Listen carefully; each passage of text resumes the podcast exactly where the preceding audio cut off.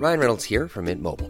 With the price of just about everything going up during inflation, we thought we'd bring our prices down. So to help us, we brought in a reverse auctioneer, which is apparently a thing. Mint Mobile unlimited premium wireless. Ready to get 30, 30, bit to get 30, bit to get 20, 20, 20, bit to get 20, 20, bit to get 15, 15, 15, 15 just 15 bucks a month. So, Give it a try at mintmobile.com slash switch. $45 upfront for three months plus taxes and fees. Promo rate for new customers for limited time. Unlimited more than 40 gigabytes per month. Slows. Full terms at mintmobile.com. Millions of people have lost weight with personalized plans from Noom, like Evan, who can't stand salads and still lost 50 pounds. Salads, generally, for most people, are the easy button, right? For me, that wasn't an option. I never really was a salad guy. That's just not who I am. But Noom worked for me. Get your personalized plan today at Noom.com. Real Noom user compensated to provide their story. In four weeks, the typical Noom user can expect to lose one to two pounds per week. Individual results may vary. Eh, tydligen så funkade inte min mikrofon, men nu funkar det. Så att jag har suttit här och hållit en hel konversation med mig själv. eh, men jag tänker, vi kör igång om några sekunder. Så eh, om det är någonting du behöver göra i sista sekunden, do so now.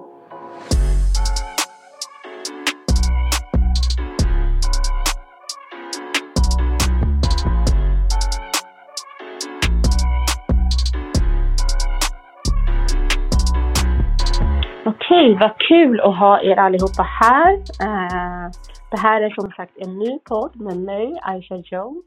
Eh, och eh, tanken är att vi ska få träffa intressanta personer och prata om svåra eh, men intressanta ämnen. Och det kommer att vara allt ifrån eh, opinionsbildare till politiker till ja, din granne kanske. Vem vet? Samtalet är i alla fall mellan mig och en annan individ som på något sätt har lämnat avtryck på Sverige och världen eh, och även på mig. Och förra veckan hade jag eh, premiär för den här podden, Speak On It, och då gästades jag utav Cissi Wallin. Det var ett intressant samtal som kommer att laddas upp inom kort.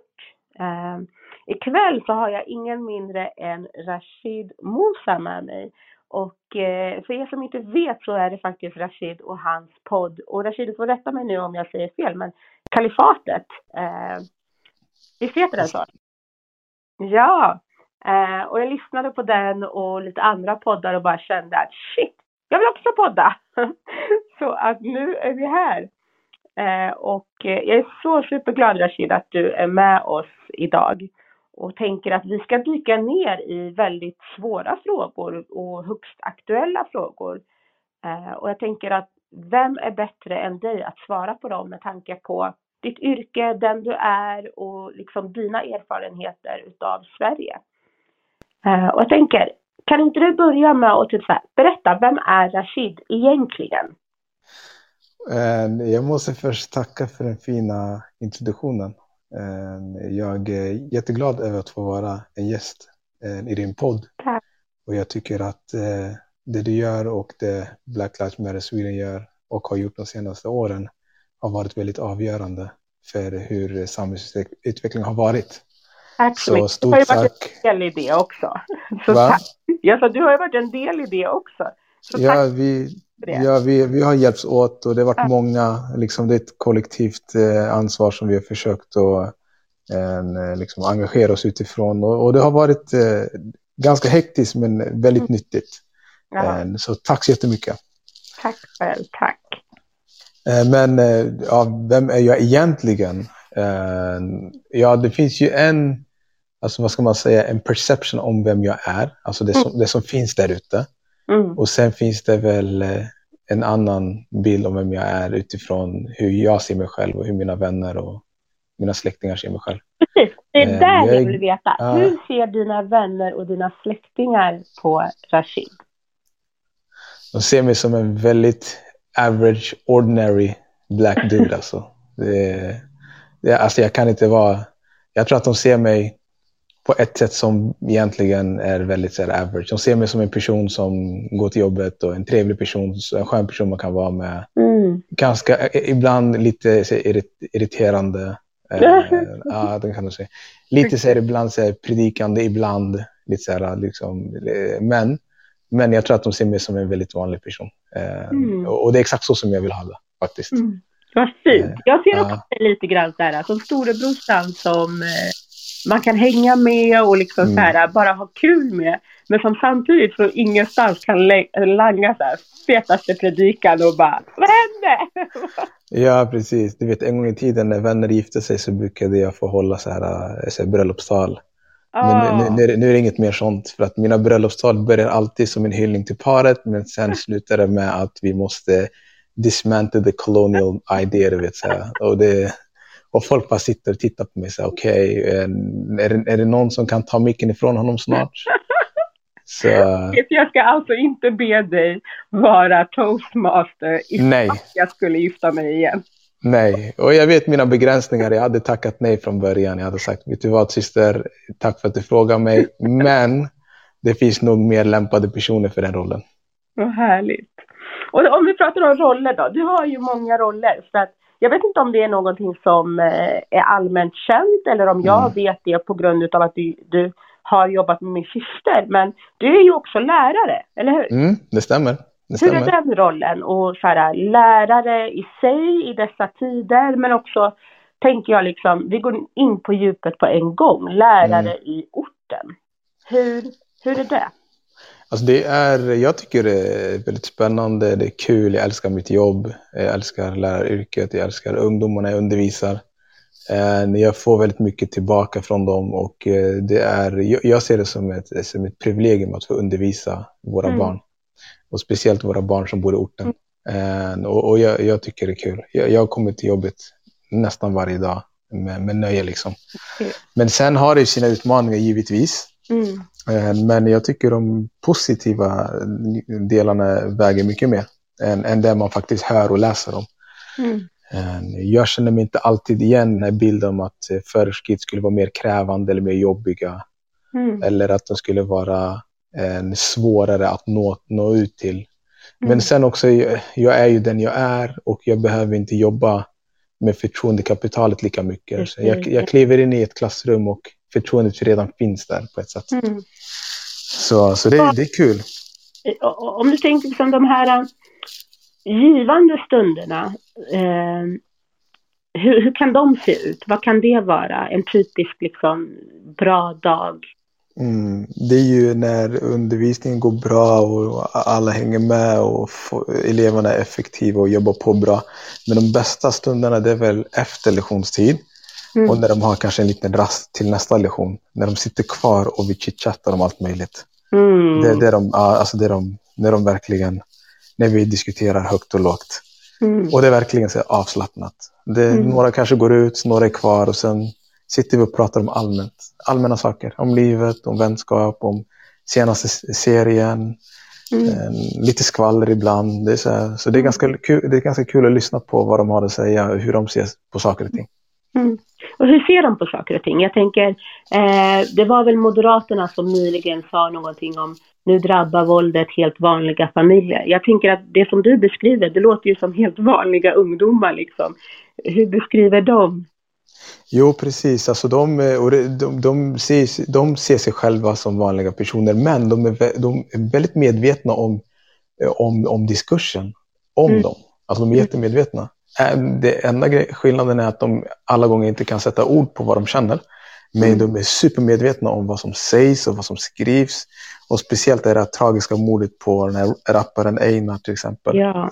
Eh, Och där kunde de se liksom att ja, men, eh, varför får han så mycket liksom, sympatier och inte kanske någon annan som också har gått bort i, i, i det här dödliga våldet. Och, och de ställer massa sådana frågor.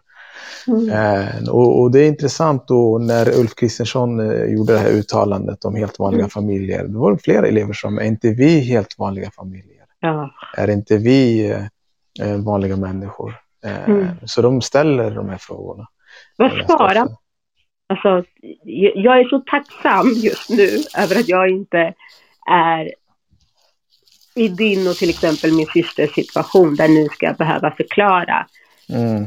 För, för barnen när, när våra politiker gör sådana här äh, dumma uttalanden. Hur, Mm. hur hanterar du det hur förklarar man, hur pratar man med barnen liksom? Ja. Alltså det finns två sätt att göra det på. Antingen ger du dem svaret. Eller så kanske man ställer lite följdfrågor. Mm. Så att de själva kommer på svaret. Lite Och jag brukar köra det, alt ja, jag brukar köra det alternativa. Att jag tycker det är bättre att de själva kommer till en slutsats än att jag ska ge dem en slutsats. Mm. Eh, och, och det är också viktigt för mig som lärare att jag inte matar på massa idéer och tankar i deras huvud. Alltså de är formbara, de är unga. Mm. Utan jag tycker att de själva ska komma fram till en slutsats kring hur de känner. Mm. Jag kan hjälpa dem på vägen, jag kan ställa dem frågor. Men, eh, men att de själva, och många gånger så gör de det faktiskt, de kommer fram till en slutsats. Och då, och då landar det någonstans i att, att, att de menar att det finns en rasism i samhället som påverkar människor. Mm. Och som påverkar dem i allra högsta grad. Mm. En, och det kan de identifiera genom hur de... eh, Dels är vardagliga exempel när de ska gå och handla. Till exempel Mm. i jiddisk, eh, eller, eller footlocker. Och sen är det alltid folk som följer efter dem och sådana saker. Ja. En, till ordningsvakter som frågar dem vad de vill, vad, vad de har, liksom, när de är i Kista till exempel, men vad gör ni här? Och, ska inte ni Mm. hem snart? Och sådana saker. Så Mm. kontrollfrågor liksom. Allt ifrån det till hur medierna beskriver förorten, hur medierna beskriver eh, barn som, och unga som bor i förorten. Så Mm. de är väldigt liksom medvetna. Men det är bara att de inte alla gånger har orden på Mm. vad de känner. Ja, det är så svårt. Eh, Jag tror att allihopa just nu frågar sig eh, åldern på de eleverna som liksom du är lärare till. Vad, Mm. vad är den? 13 till 15, det är 7 till 9. Okej. Ja, det är ändå så, ändå så väldigt ungt för att liksom behöva bära hela Mm. biten på sina axlar på ett sätt. Verkligen. Det är ju barn i slutändan. Ja. Ja. Men det stämmer, jag jobbade med din syster, det är helt sjukt. eh, eh, jag visste inte det i början, men sen berättade hon och det var väldigt kul att få jobba med henne faktiskt. Hon jobbade i lågstadiet, eller mellanstadiet. Jag Ja, jobbade på högstadiet, men vi sprang alltid på varandra. ja, Mm, den bättre versionen av mig brukar jag säga. Hon Ja, är, eh, ni, ni, ni är perfekt båda två. ja. Ja, ja. Jag är lite så här lilla systerrebellen, du vet. Så att. Eh, det säger sig själv. När man, när, man, när man känner henne och sen lär känna mig, då är det så här, okej, det är Seina men rebellisk, så hon måste Ja. mindre. Just det. Men du vet att jag har jobbat med din kusin också? Vem är det? Famatta? Nej! Japp. Samata. sant? Ja. Är det sant? Ja. Gud vad kul! Du har jobbat snart med hela släkten alltså? Jag har jobbat med hela tjocka släkten alltså. Ja, ja vad kul. Ja. Ja. Nej, de är fantastiska och jag brukar alltid säga det. Eh, Jag firar egentligen inte jul och så, men Mm. eh, runt jul så brukar jag alltid ge alla lärarna och, och pedagogerna på mina barns skola någon liten gåva så här. Mm. Eh, och även förskolan där alla mina tre barn gick brukar också få, än idag, eh, en Mm. liten liksom, ja, ledighetsgåva kallar jag det. Ja. Ja. Bara Det är jättefint. Ja, men alltså ni gör ju så fantastiskt jäkla jobb. Alltså ni bär ju verkligen, alltså på riktigt, ni bär ju Sveriges framtid på era axlar. Och alltså det som ni, det, det som ni är för eleverna, det kommer att ha så stor prägel i deras liv. Så att det är Mm. bara sin rätta tycker jag. Ja, och det hoppas vi att det gör. Att faktiskt att det, att det är på något sätt spelar en, en avgörande roll i hur deras framtid kommer se ut. Eh, och, och, och det, du vet, jag har jobbat som lärare nu snart åtta år, det är ganska länge. Mm. Och de första eleverna jag hade då, de pluggar på universitetet, många av dem. De har pluggat läkarlinjen, jurister och så vidare. Och man har ju, jag har ju fortfarande kontakt med flera av dem. Eh, Varje kul. årskull så har jag kontakt med flera av dem. Ibland så kan man komma in i en restaurang Mm. Eh, och så sitter man med sina vänner och sen eh, eh, beställer man någonting och sen käkar man och sen när notan kommer, eller man vill ta notan så, så säger de nej men ni behöver inte betala. Och sen tänker jag vad är det som händer? Och sen tittar jag mot kassan och det är en gammal elev. Nej Så man får väldigt, man får väldigt mycket tillbaka. mashallah, ah, Ja, ja, verkligen. Man fixar bilen i verkstad och sen ser man sin... Vad sa du för något? Det är lärare jag ska bli om jag vill ha gratis middag. Gratis middag, om du vill ha en gratis service på bilen, anything. Alltså, Det- wow! Ja, Ja, Vad fint. verkligen. Ja, det är jättefint. Nej, men lärare är, eller speciellt lärare i orten har, tänker jag, har eh, väldigt, väldigt stor betydelse för, eh, för ungdomarna här. Eh, Och det Mm. tråkiga är ju att, eller i alla fall så som jag upplever det, och du som jobbar i skolan får jättegärna liksom chime in och correct Mm. me. Men när jag gick i skolan här i orten, i, i Tensta liksom, så minns jag en lärare, Charlotta hette hon, som Mm. bokstavligen räddade mitt liv som så. Men det Mm. känns som att lärarna nu för tiden varken har den orken eller möjligheten att faktiskt bry sig och engagera sig i sina elever. Och det, Mm. jag tror, eh, och det här är min lekmans spekulation, men jag tror Mm. att det det också liksom syns i hur våra områden mår när inte Mm. skolan kan ta ett helhetsgrepp om, om eleverna liksom. Mm. Det stämmer, alltså jag delar din syn eh, faktiskt. Och, det, och du har en poäng i det du säger. Eh, det är många lärare som inte orkar helt enkelt med. Eh, Mm. För att utmaningarna blir större känns som för varje år. Och, och det sätts mer press på lärarna. Men Mm. Samtidigt har vi inte så mycket verktyg att leka med. Mm. Utan, eh, och det är det som gör att situationen blir lite, eh, det kan bli lite jobbigt för många lärare. Mm. Och jag faktiskt tror inte att läraryrket är för alla om jag ska vara ärlig. Utan man måste ha en viss typ av personlighet, man måste vara, vara en viss typ av människa. En, eh, det måste finnas ett driv och man måste faktiskt älska yrket för att klara av det. Det är jättemånga lärare som slutar att vara lärare och som eh, väljer att eh, byta bransch eller skola om sig till någonting annat. Det är jättevanligt. Vi tappar många lärare årligen. Mm. Eh, För att utmaningarna har blivit så enorma, men samtidigt så är resurserna en, en, inte minimala skulle jag säga, men man har inte liksom anpassat våra Mm. verktyg och resurser utifrån de eh, samhällsutmaningar som finns idag. Mm. Så, så det är många som, som, som inte orkar helt enkelt. Mm. och det är förståeligt till en viss del. Liksom. Jag förstår att det är inte alla som pallar att göra det lilla extra. eh, Att stanna kvar kanske en timme efter jobbet för att sitta med några elever och hjälpa dem. Eller att man kanske skjutsar hem en elev som har glömt SL-kortet och sådana Ja. saker. Mm. Det är all, alla pallar inte med det där. Mm. Det är jättetråkigt. Alltså, jag hade hoppats att du skulle säga nej Aisha, du har fel. Men det är, ja, det, är- det är Men- jättetråkigt och, och Ja. faktiskt. Mm, Eh, Mm. Men de få som, eller de få, få- de lärare som, de, alltså de flesta lärare som jobbar idag, de är ju väldigt bra, alltså pedagoger. mm. Eh, och, och de som är kvar i yrket eh, faktiskt försöker alltid göra sitt bästa och är väldigt tillmötesgående. Men sen har vi några, tyvärr, rötägg bland Ja. lärarkåren också. Ja. Som inte alls borde få jobba som lärare, som borde hålla på med någonting annat istället.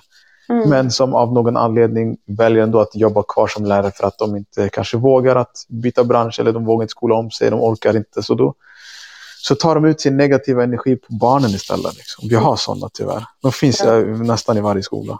Ja, ja, men tyvärr. Och jag vet inte om du såg den här rapporten. Var det... Eh, jag har för mig att det var väl MKC och eh, Rädda Barnen va, som gjorde någon rapport om rasism i skolan. Eh, och där det visade sig att den mesta rasismen som eleverna möter är ifrån eh, alltså personalen och inte Mm. alls ifrån andra elever. Mm. Ja, det, är, eh, det kan nog stämma faktiskt. Eh, Inte, jag är inte helt förvånad. För att det finns liknande studier som har gjorts, till exempel om man har ett muslimskt namn så drar det ner i betyget.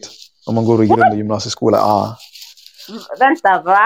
ja de hade, det var en studie som visade sig att det var en, man skickade in exakt samma uppgift till eh, lärare och de bedömde den olika beroende på vad det var för namn. Så om det var typ Mohammed eller Fatima så, så, så fick de en hårdare granskning eller bedömning.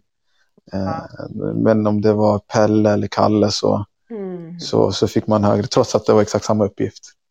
Alltså du ser. Jag är inte chockad, alltså, eller, eller jag är inte chockad, men jag blir irriterad.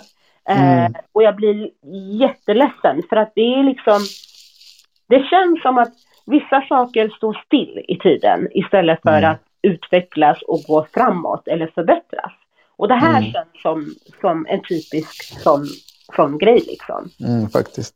Och det här är egentligen ett symptom på någonting mycket, mycket större. Och egentligen, det är jättesvårt att... Idag är det väldigt svårt att fälla någon för diskriminering i Sverige. Eh, för att du måste kunna bevisa personens uppsåt. Mm.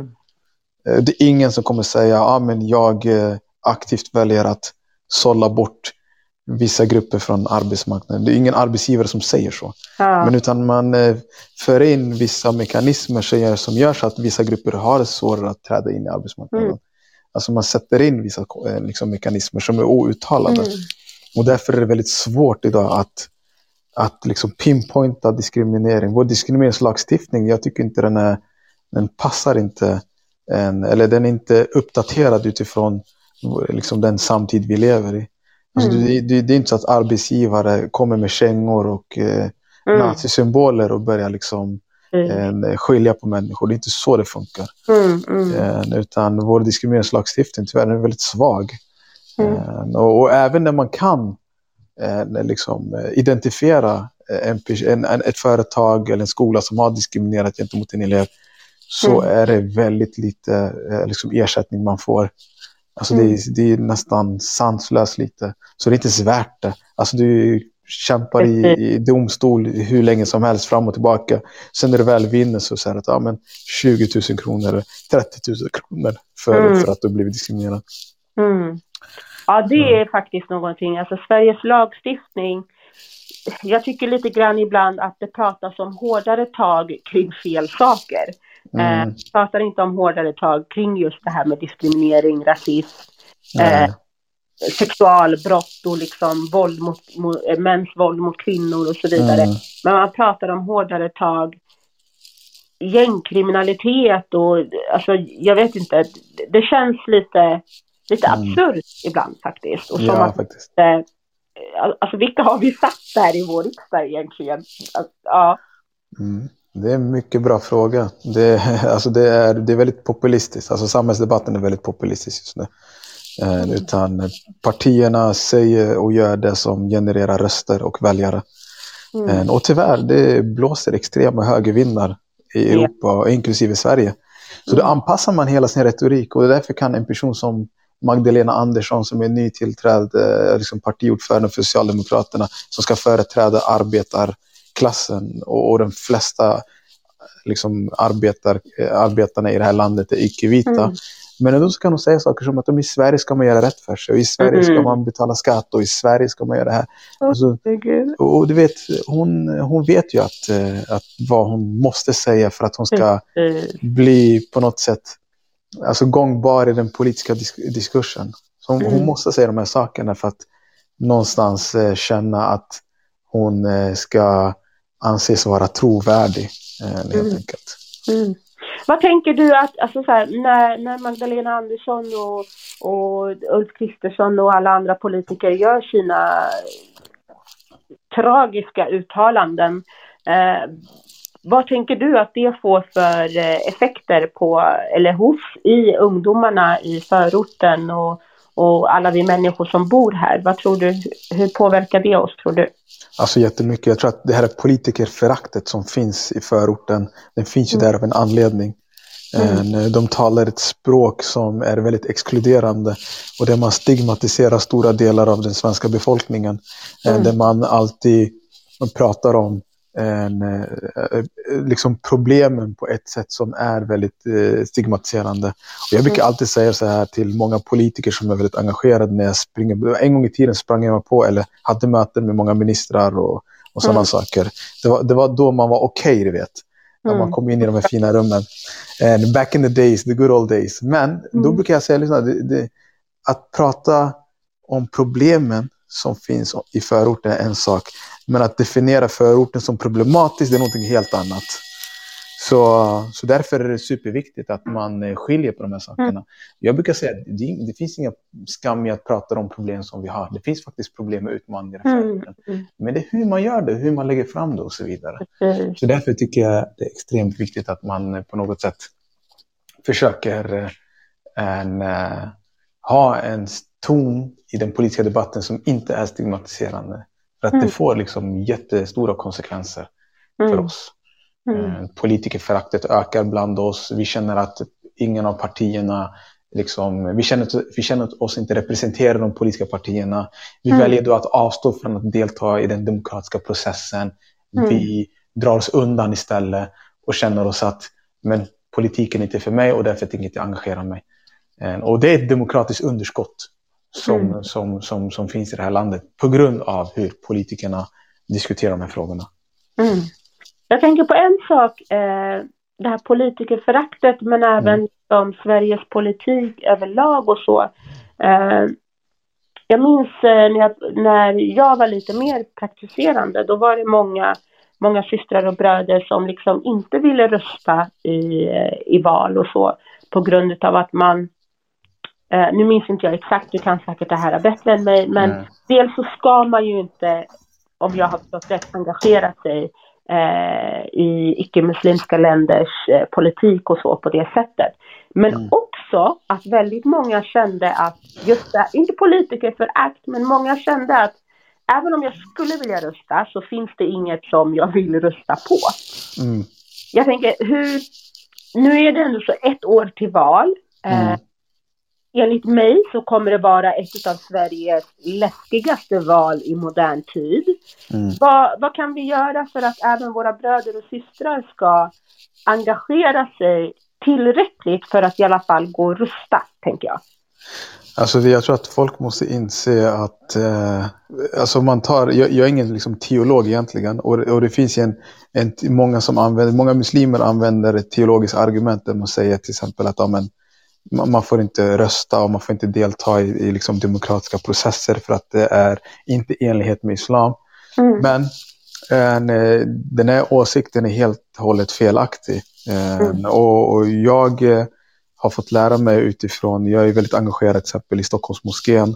Mm. Och där uppmanar vi våra unga och äldre att engagera sig, att delta i den demokratiska processen.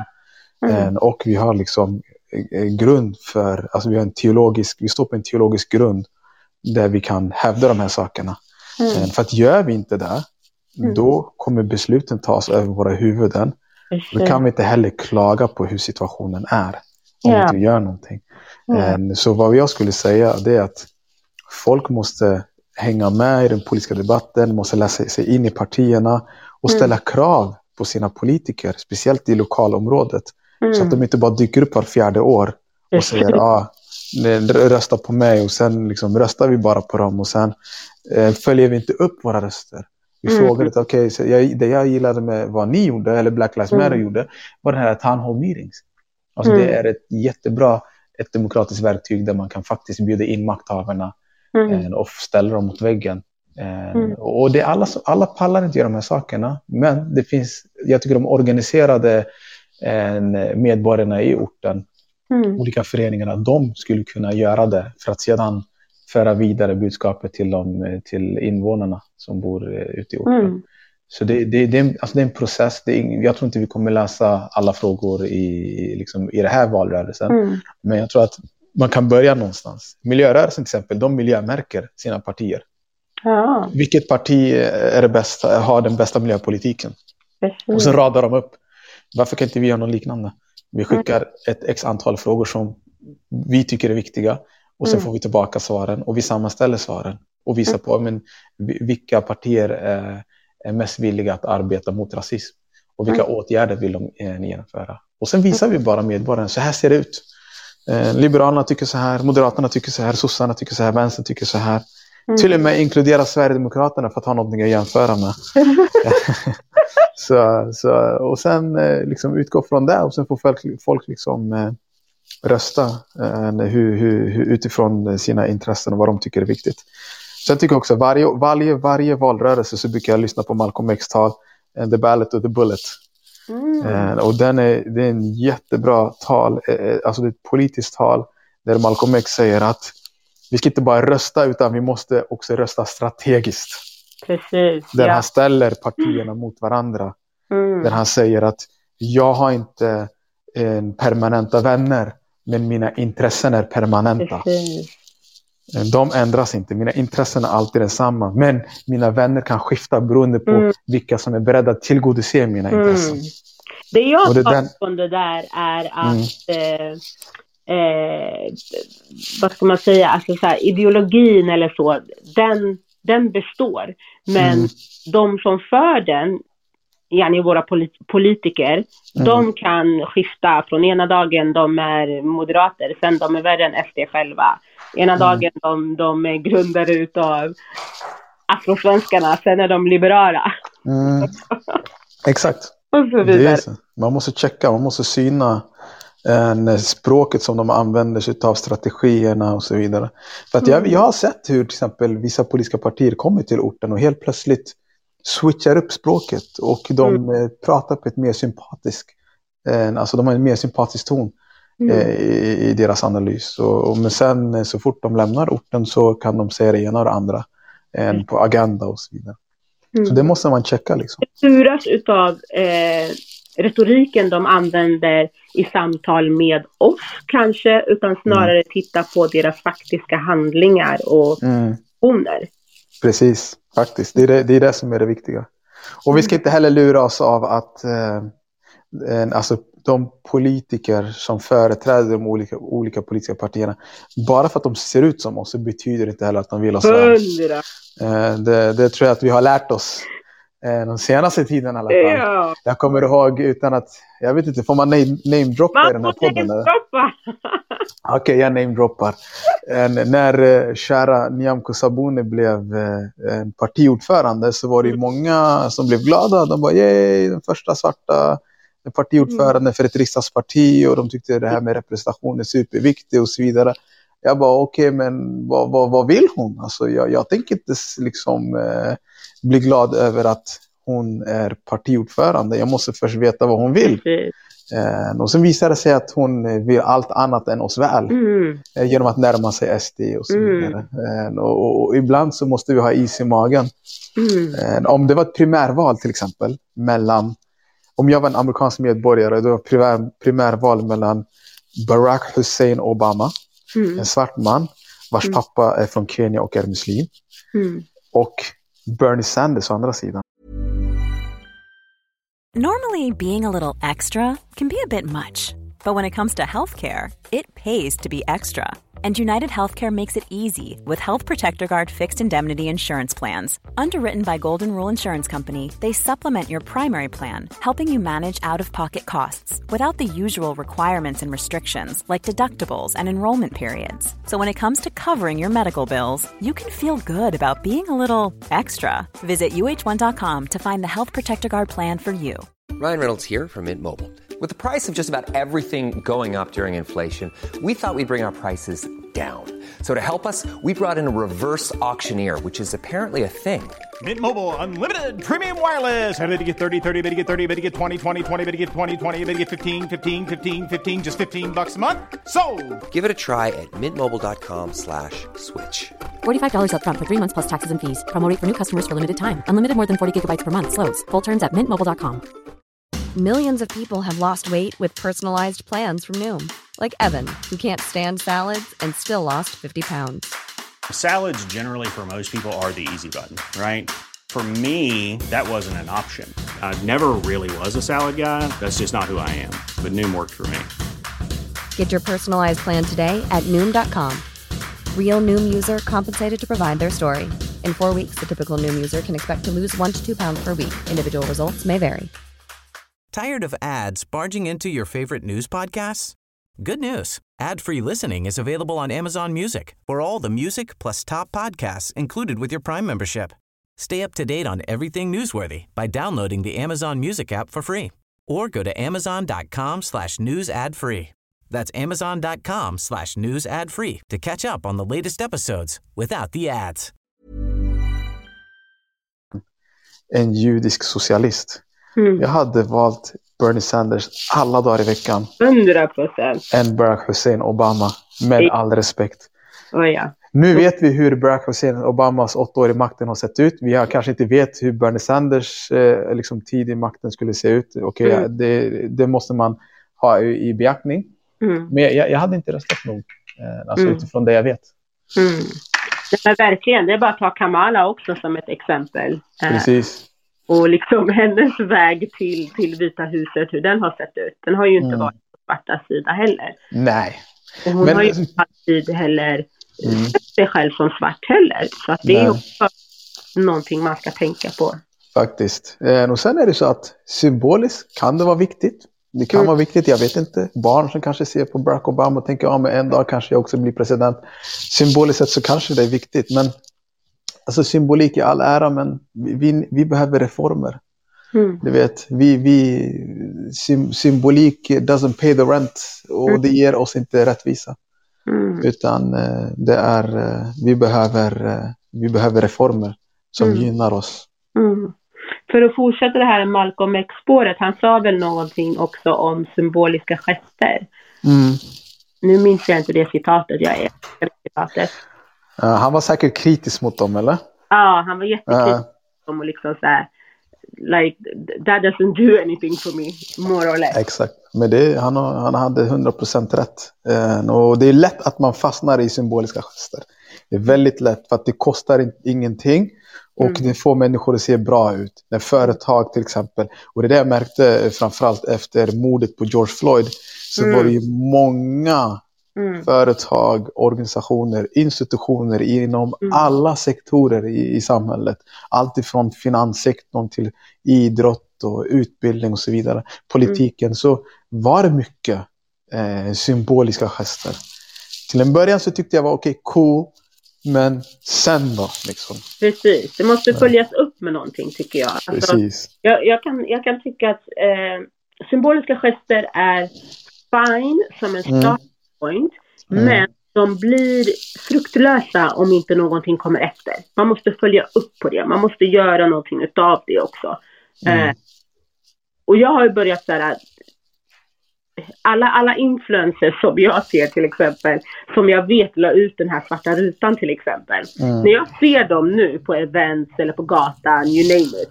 Jag går fram till dem och bara, minns jag fel eller visslade du ut en, en ruta, du supportade BLM eller hur? Jättebra. Vi ska göra det här och det här till valet. Jag hoppas att du är med. Så. Mm, exakt. put that pressure på alla företagen och alla individer, profiler, whatever som, som har använt sig av de här symboliska gesterna. Nu är det dags att, att liksom man up. Exakt. Exakt. Du har helt, helt procent rätt. Alltså det, jag håller med dig till, till hundra. Det, man måste sätta press, man måste ställa eh, mer krav Mm. än på de som säger sig vara eh, våra vänner eller allierade eller solidariska eller vad det kan vara. Mm. Eh, man måste. Jag tänker, just nu så, så här, skjutningarna, eh, alla barn och unga som tyvärr har gått bort i våra områden men som inte har fått någon eh, riksdagssändning och media-hype på det sättet annat än att demonisera och ifrågasätta liksom. Vad tänker du är vårt ansvar kontra alltså samhället ett large och kanske staten, regeringens ansvar Mm. i hur det ser ut. Alltså det, här är en, alltså det, här är, det här är ett ansvar som vi alla bär på, mer eller mindre. Sen finns ju de som har det yttersta ansvaret, självklart. Men vi har alla ett, ett, ett ansvar i det hela. Det som sker är, väldigt liksom, tragiskt och det är väldigt sorgligt. Och det, är, det är en våldsspiral som har blivit nästan svårt att för, för unga att ta sig ur, de som är inne i det Mm. hela.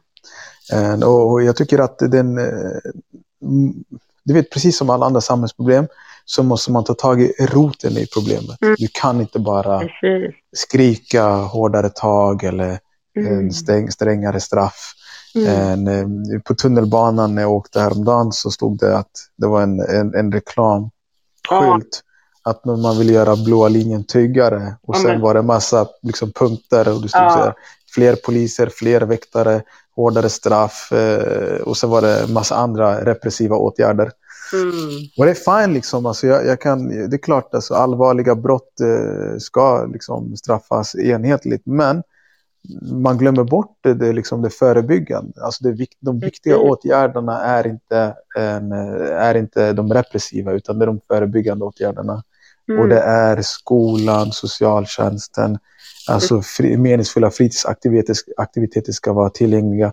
Trångboddheten, det är de här sakerna som förebygger kriminalitet. Om människor känner sig trygga, om människor bor bra, om människor har ett jobb att gå till, om ungarna får ha sommarjobb som de kan söka Mm. eh, och sådana saker, då väljer de inte liksom våldets väg. För att vad är det som gör så att med unga killar eh, vänder sig till eh, nark- narkotikaförsäljning? Det är för att de vill ha cash, Mm. stålar liksom. De vill kunna flasha.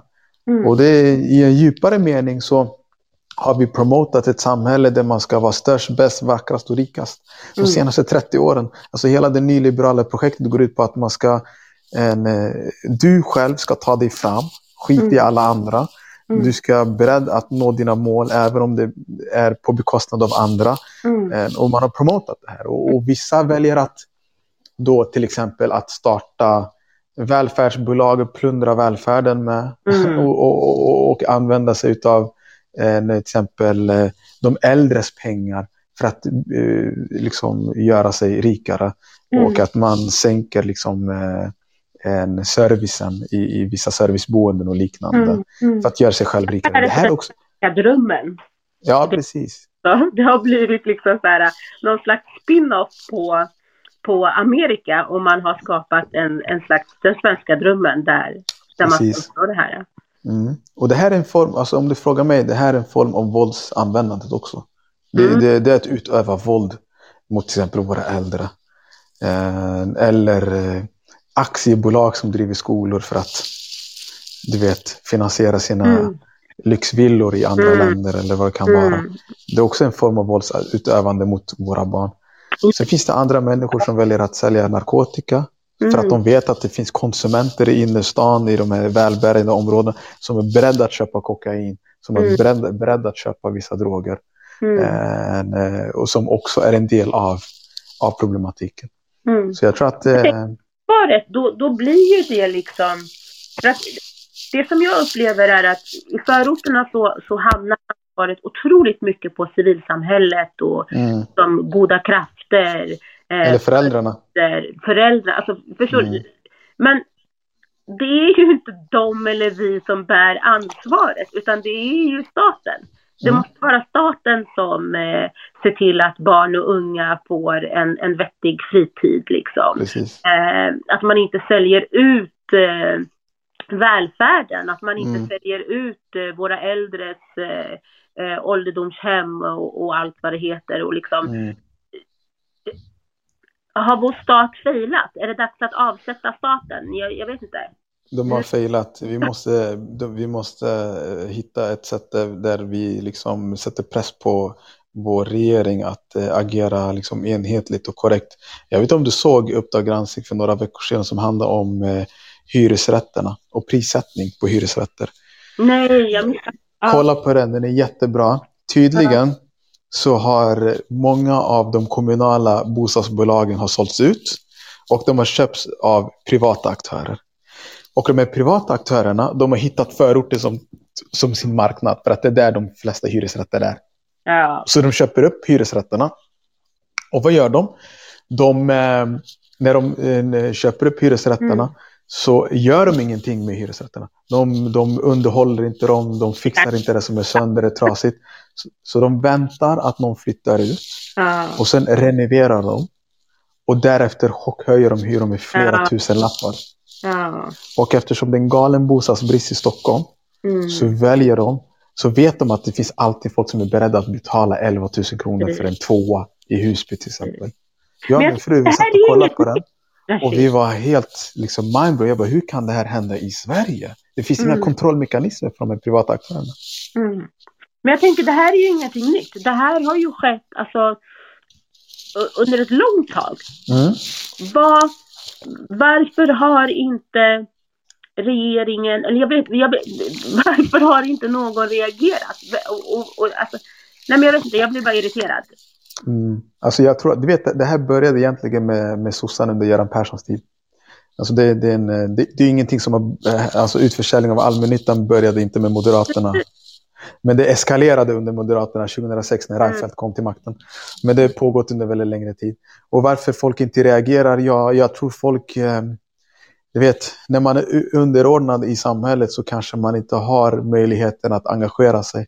Om du till exempel kör buss på dagen och kör taxi på kvällen. Och sen, eh, var ska du ha energin och orken att...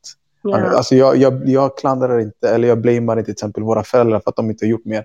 Men däremot så kan vi göra någonting. Alltså det finns ju många icke-vita människor som har gjort någon form av klassresa som har ett, en bra liksom, ekonomisk trygghet. Mm. Som har faktiskt möjligheten att, en, att eh, speak up.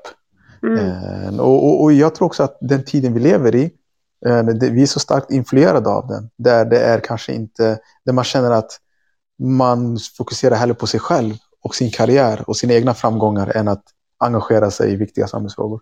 Mm. Eh, vi, vi, vi kommer inte undan det, att, att vi också blivit influerade av den mindset. Mm. Mm. Ja, du har helt rätt. Och, ja, det, det är tragiskt, men det är som du säger, det här är ingenting som, eh, som började nu, utan det har pågått länge. Mm. Eh, och ja, eh, jag tänker när du ändå så nämner Göran Persson och så, vad, vad tänker du kring sossarna och deras politik och liksom eh, många utav oss har ju ändå så historiskt röstat på sossarna. Och när jag säger många utav oss, då menar jag vi i förorten, invandrarna, whatever man vill kalla sig själv. Mm. Hur, hur tänker du kring, kring det? Alltså jag har fått en så bra inblick i det här partiet. Jag, jag, jag, jag känner till sossarna och deras historia. Men i somras så läste jag Daniel Suhonens bok Partiledaren som klev rakt in i kylan. Som handlar om Håkan Juholt.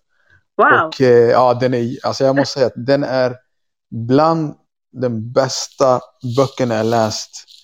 Eh, som handlar om svensk politik och framförallt den svenska arbetarrörelsen.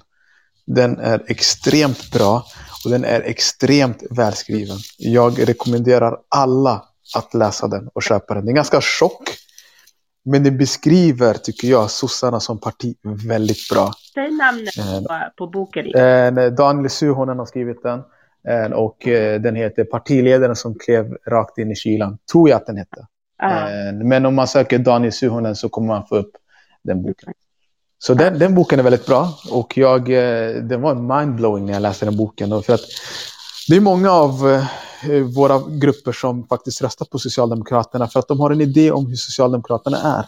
Mm. Eh, Man minns Olof Palme. Mm. De du vet, stod upp mot orättvisor. Olof Palme skickade hem amerikanska ambassadören under Vietnamkriget Mm. för att markera alla de här fina grejerna som man minns. Mm. Du, du vet, man har den här känslomässiga bandet till det partiet fortfarande. Mm. Men Socialdemokraterna idag är inte vad Socialdemokraterna var då. Mm. Eh, Och jag tror att det är det folk måste liksom förstå. Att vi måste uppdatera vårt politiska vokabulär. Vi måste uppdatera vårt sätt att förstå till exempel Socialdemokraterna. Mm. Nu bärsar jag inte Socialdemokraterna eh, liksom bara för att jag tycker det är kul Mm. och så. Men jag tycker det är intressant för att det är ett, ett eh, statsbärande parti som har regerat det här landet i väldigt många år och Ja. faktiskt har varit med och byggt upp eh, liksom den starka välfärden. Mm. Som sorgligt nu är på väg att liksom nedmontera vår Mm. eh, den starka Det är välfärden. hjälp.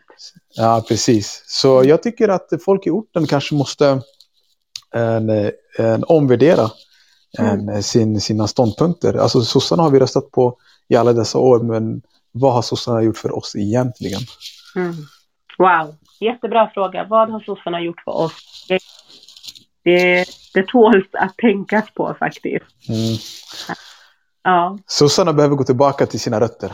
En, Och eh, det finns en bra bok som heter Vad hade Tage Erlander gjort? Tage Erlander var ju en av de stora sosseledarna back in the days. Mm. Eh, som stod för viktiga välfärdsreformer.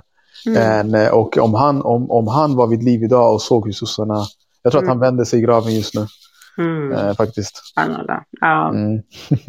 Ja, ja, det är kaos. Det, det är Mm. helt och hållet med dig. Sossarna behöver definitivt gå tillbaka till sina rötter och rannsaka. Mm. Precis. För att just nu vad de har gjort i den här boken så beskriver han att när Socialdemokraterna hamnade någonstans i kris när högern började växa. Så vad gjorde man för att eh, hantera sin kris? Jo, de ville liksom efterlikna högern. Man började titta, vad gör högern som är så framgångsrikt och så bra? Vi vill också göra det. Då hade man tagit in Mm. amerikanska konsulter eh, för att nyliberalisera partiet. Eh, så som man gjorde i England till exempel under Tony Blair. Eh, när Tony Blair valde att ta sossarna väldigt långt högerut, framförallt i samband med Irak-invasionen och så vidare. Mm. Och sen har liksom Labourpartiet i England mer eller mindre liksom urvattnats. Eh, och det är det som har hänt även här i Sverige. Mm. Eh, tyvärr. Ja, det är kaos. Det är riktigt, riktigt mm. kaos. Men du, innan mm. vi öppnar upp för eh, frågor från publiken. Yes. När får vi se dig i eh, politiken då? Alltså jag kommer aldrig gå in i partipolitiken. Never ever. And, uh, och, det, och, jag, och jag, jag beundrar alla som är med i eh, partipolitiken och som faktiskt försöker göra någonting gott där och försöker hjälpa oss. Vi kommer alltid behöva bra personer mm. inom partipolitiken. Faktiskt, jag, jag ger er cred och jag, jag, jag, respekterar er väldigt mycket. Alla de krafter, alla de politiker som faktiskt försöker göra verklig skillnad för våra grupper. Jag har en sån enorm respekt, jag lyfter hatten. Men jag tror inte jag eh, har den här kompromissviljan som man måste ha. Jag är inte så pragmatisk av mig alltid. Eh, och jag skulle hamna väldigt mycket clinch med mina egna partikollegor och det hade inte liksom sett bra ut. Du vet. Jag hade call out people du vet, inom mina egna led och å andra sidan till slut kommer jag bli en politisk vilde och bara sitter där och bara vet inte vad jag ska göra. Liksom. Så, så jag, jag, tror att jag pushar eh, våra frågor utanför partipolitiken. Ja, och det gör du superduper bra faktiskt. Så, eh, tack, och du med. Tack så mycket, tack. Jag tänker ifall det är någon som vill ställa en fråga till Rashid så får ni jättegärna räcka upp handen. Jag vet att det var några som räckte upp handen förut, men som sagt, mm. vi försöker att låta våra gäster få ordet först och sen får ni mm. jättegärna vara med och prata. Yes, jag hoppas jag inte får några arga sossar på mig. Eller hur? De hanterar vi också. Vi har väldigt många vänster här inne. Så att vi, Bra. We will have... jag, ja, precis. jag dissar inte sossarna för att jag är höger by the way. Uh, det är inte därför. Uh. Men vänta, paus. Kände du verkligen att du behövde göra en sån disclaimer? Man vet aldrig. Du vet. Folk kan säga att han är säkert moderat den där Rashid. Du vet, så. Oh my god. Uh. Uh. Oh wow. Ja, det, alltså, at the end of the day, man vet ju faktiskt aldrig. Man vet aldrig. Mm. Det är bättre, ja. du vet, som, som, jag har lärt mig att det är bra att vara övertydlig. För att annars kan saker och ting missuppfattas. För några år sedan så skrev jag en Facebook-inlägg om att jag tyckte att det var vems av måndagar var trista. Och då såg jag fram emot en fotbollsmatch mm. som jag skulle titta på. Jag är en jättestor Liverpool-supporter och de skulle möta ett lag som heter Everton. Det är typ två lag i samma stad, så det är liksom, liksom derby känsla. Mm. Du hade skrivit det. Dagen efter så får jag massa samtal från journalister. För att i eh, samband som jag skrev det citatet så hade det skett ett terrorattentat i Tyskland. Oj. Som jag inte hade någon aning om. Oh. Och det var Joakim wow. Lamotte gick ut och sa att jag hade hyllat ett terrordåd. Men, och sen okay. Aftonbladet, Expressen, DN. Det var jag bara, vad är det som händer? Jag bara, vilket terrordåd? Jag bara, va? Vad är det som händer? Jag, nej, men jag menar bara en fotbollsmatch och det blev så weird hela situationen. Wow. Så till slut, jag bara, vet du vad? Eh, jag kommer nog vara supertydlig framöver alltså. Ja, alltså, så. Men också, alltså, jag tror att det där hade inte hänt ifall du vore Lamotte. Alltså, nej, nej. Ah, ah, Absolut det, inte. Ja, det är, eh, det är tragiskt, men jag förstår. Ja, ja. So people are crazy. Och journalisterna försökte framställa som att de gör mig en tjänst. Men vi ger dig chansen att förklara Rashid. Amen. Jag bara, get the fuck out of here. Förlåt för eh, språket, men alltså. Vad menar du gör mig en tjänst? Du går med, mm. med, med i rasismens premisser i dina frågeställningar och som vill att jag ska försöka ha en rationellt svar till det där. Alltså det är typ såhär, har du slutat slå din fru? Alltså what the hell? Alltså det är såhär, jag bara, kan man, vad är det för fråga liksom? Ah, ah. Nej, det, det, alltså det här är ju det tråkiga med svensk media eh, och alltså deras, eh, eh, vad ska man kalla det för, deras maktposition i samhället mm. och hur mm. de också faktiskt missbrukar den. Faktiskt, faktiskt. Det, ja, nej, det verkar som att det är ingen, inga händer uppe alls. Nej, jag tror att de som hade räckt upp handen har, verkar ha lämnat. De kanske tröttnade på att få vara, eh, få vänta Mm. Äh, vänta nu, vänta, vänta, jag måste bara hinna. Sådär, nu tror jag att vi har någon som, eller? Gjorde jag fel nu? Nu var det någon som faktiskt räckte upp handen som ville komma upp. Ja, hej! Jag ska hej. säga att vi spelar in det här, så eh, ifall du inte vill att jag ska använda det namnet som det heter på Clubhouse så får du jättegärna blinka med din mikrofon. Okej, okay, det är okej. Okay. Det är okej. Ja, välkommen Lina. Hade du någon fråga? Ja, jag ville bara säga tack så mycket för det här samtalet och eh, tack till er båda för att ni inte vill bli polit- partipolitiker ehm, och behåller era starka radikala röster eh, utanför de rummen. Då vill jag bara Mm. lägga en disclaimer här. Jag har inte sagt att jag inte ska bli partipolitiker. Typiskt, vi får jobba mer med dig då Aisha. ja. Tack själv för att du har varit med och lyssnat. Tack så jättemycket. Ja. Om det inte är någon annan som har någonting att säga så tänker jag att vi eh, kör lite avrundning och Mm. påminner allihopa om att ni har lyssnat på Speak On It, en ny podd med mig, Aisha Jones, och olika intressanta profiler i samhället. Idag har min gäst varit Rashid Musa, som är lärare och opinionsbildare från förorten. Eh, Rashid, vad tänker du om dagens samtal? Vad tar du med dig och vad, eh, vad tänker du, så här, en uppgift till oss som har lyssnat och varit med här? Wow, en uppgift. Eh, Jag lyssnar för det första. Jag tycker det har varit eh, väldigt trevligt att ha det här samtalet med dig. Eh, Det har inte känts som en poddinspelning utan det har känts ett samtal mellan två syskon. Och jag tycker det har varit jättenice. Så tack så jättemycket för att jag fick komma och, och du, kommer, du har stora namn på den här podden nästa vecka och veckan efter. Alltså det, så det känns en ära att få liksom hamna där någonstans emellan. Eh, Så det, så det är jättekul. Eh, Vad kan vi ta med oss? Jo, jag, jag, skulle vilja säga att nu när vi går in i valrörelsen så kommer vi bli ehm, mycket liksom bombarderade med, eh, med alltså nyhetsartiklar där vi beskrivs som eh, eh, Ehm, ett problem och det vi beskriver som en, alltså en åtgärd som behöver fixas på ett eller annat sätt. Så jag skulle säga att inte tappa, tappa hoppet ehm, och att eh, och att vi ska försöka ha en, eh, en, en annan syn kring aktivismen och engagemanget som är väldigt sällsynt idag. Ehm, till exempel att många gånger så känner vi att ja, men vi måste se liksom, frukterna av vårt engagemang idag eller imorgon. Eh, Utan jag tror att vi måste bredda perspektiven och vi måste framförallt tänka mer långsiktigt. Mm. Vi tillhör den, vi är ättlingar till den antikoloniala rörelsen. Mm. Och den antikoloniala rörelsen började den dagen man kidnappade den första afrikanen från kontinenten och eh, kidnappade dem över till det nya landet Amerika. Det var då det började. Och den pågår än idag. Mm. Och att vi ska lösa alla de här problemen i vår livstid eller den närmsta tiden, det tror jag är att eh, överskatta de eh, liksom, utmaningar vi har faktiskt att göra med. Mm. Utan vad vi ska försöka se det här som, det är att vi vill försöka flytta fram våra positioner och Mm. underlätta för den kommande generationen så att de också kan flytta fram sina positioner. Så Mm. jag försöker ha det här mindsetet att jag är inte här för att liksom, på något sätt dismantle the whole racist project som har funnits i 400 år.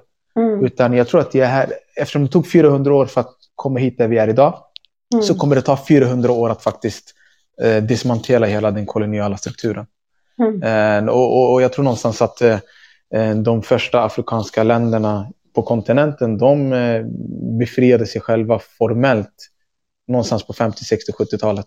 Mm. Vissa så sent som 80, 90-talet. Liksom.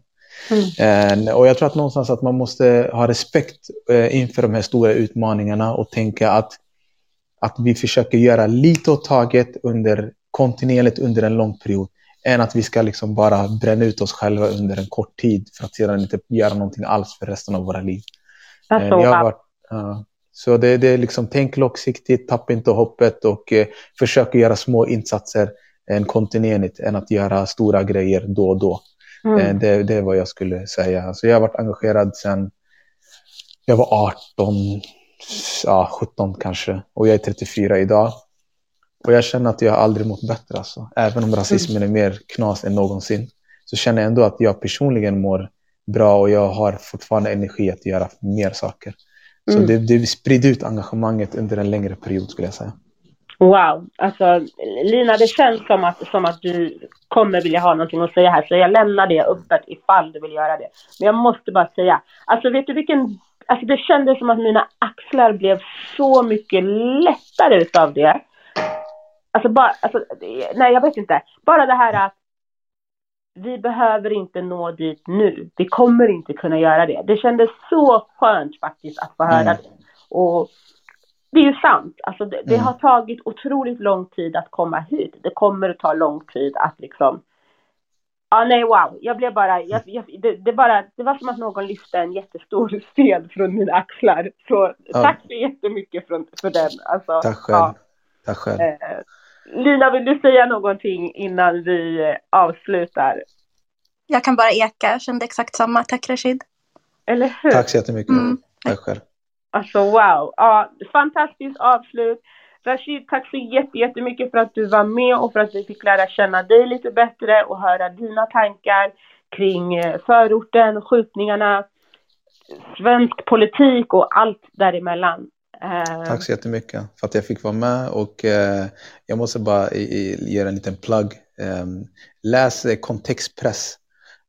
Det är en tidskrift som finns på nätet som drivs av eh, fantastiska människor som skriver väldigt bra saker om vår samtid. Gå in och läs och stötta. Eh, och så. Jag råkar skriva för dem. Det är bara det. du bara råkar. Ja. Det är supernice. Du vet jag tror att vi ska göra så här. För att du har tipsat om så många grymma saker. Så att när vi lyssnar på det här igen så får vi liksom så här samla ihop en liten länk och släppa det tillsammans med avsnittet. Absolut, jag skickar allt, eh, alla länkar och alla titlar på böcker som jag nämnt. Ja, alltså wow. Ja, fantastiskt. Alltså så mycket kraft och styrka i dig. Wow! Tack så mycket. Vi, vi hittar styrkan tillsammans syrran. Det, det, det, det, det, jag eh, får mycket näring från, från alla här. Eh, Och framförallt för dig också, från dig också. Tack. Tack så jättemycket.